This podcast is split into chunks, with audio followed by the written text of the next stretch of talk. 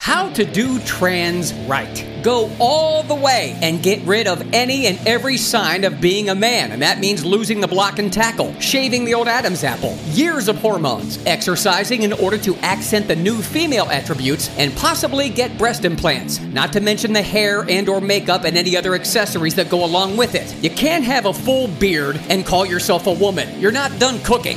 Number two, if you're going to transition and change your name to a woman's name, pick a realistic woman's name. Too many of these trans men pick names that are concepts or inanimate objects. Jazz, fire, or starlight. You're not a stripper. You're supposedly just a regular woman now. Jane works. Stephanie is nice. As I said last week, if you're trans and people aren't getting your sex correct, you didn't do trans right.